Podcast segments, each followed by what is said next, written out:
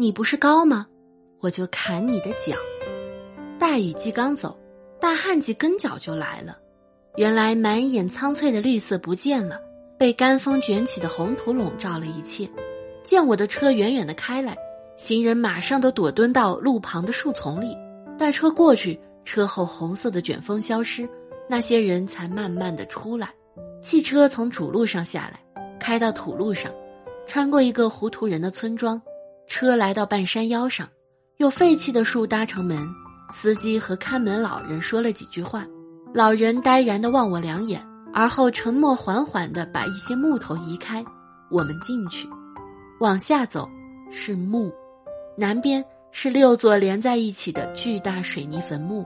从坟墓的入口处就会看到薄木板钉的棺椁，层层叠叠，层层叠叠。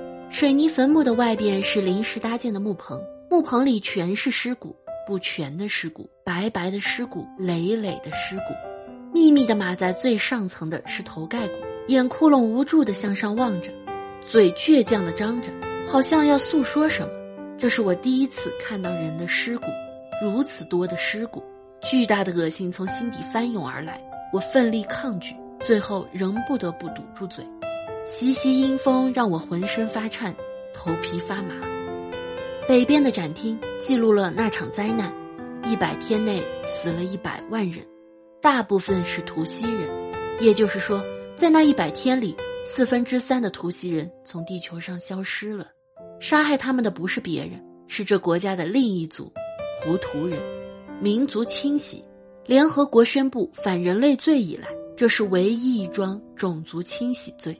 一九九四年四月六日，卢旺达总统哈比亚利马纳和布隆迪总统恩塔亚米拉在出席了有关解决部落冲突的地区性首脑会晤之后，乘卢总统的专机返回首都基加利。飞机临近机场时，被火箭炮击中，机上无人生还。事发数小时后，卢旺达局势骤变。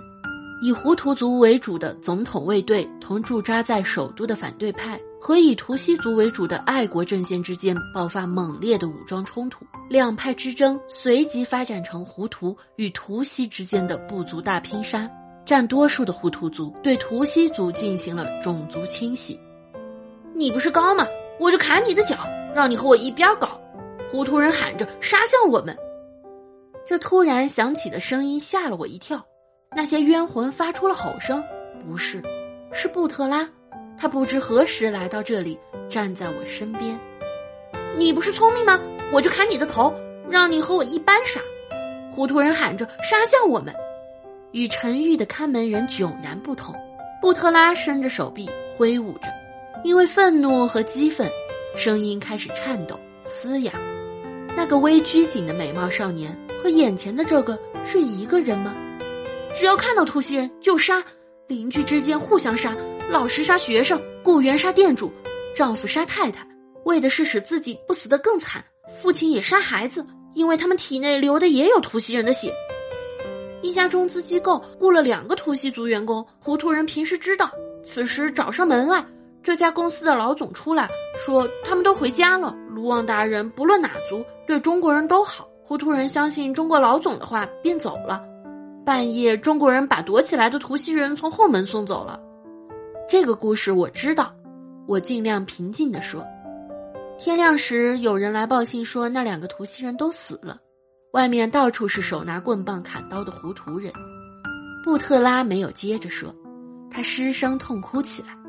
都过去了，我伸手拍了拍他比我高出许多的肩膀，安慰他：永远不会过去的。他用那少年好看的手。使劲捶着墙壁说：“来卢旺达前，我就知道这里的一九九四年，一百天内死了一百万人。可是看到这些尸骨，看到这些照片，看到如此悲痛的布特拉，我的承受力被击碎了。我艰难地走出墓地，没走多远便坐下。我打发走司机，和布特拉坐在山坡上。我们头上是微有雨意的天空，这其实是一种假象。”干旱将持续数月，直到孱弱的草木都被晒死。不远处，低矮的棚屋前，很多妇女在篝火上烧饭，菜椒将熟未熟的味道隐约飘来。不时有顶着东西的妇女从身边走过，她们围裹着大花布，大眼睛里茫然若失。用花布兜在身后的小男孩，光光的头，又贫穷中的顽皮。今天你刚出门，我就看出了你要来这里。布特拉开口说，他年轻的脸上还有不曾干去的泪痕。我不知如何回答，物兹沉默着。我想给你讲我的故事。他的眼睛看着我望不到的远方，细长的手捡来脚旁的一个小树枝，随意的在地上乱画着。我看了他一眼。还是什么都没有说。这故事压在我心头八年，实在太难受。而卢旺达人再也不想听这样的故事。我也不愿让周围人了解我，我宁愿让他们觉得那场屠杀后我就是个孤儿。他说，并不看我。我之所以要讲给你，还因为你是个作家。然后不容我反对，他便开始了自己的讲述。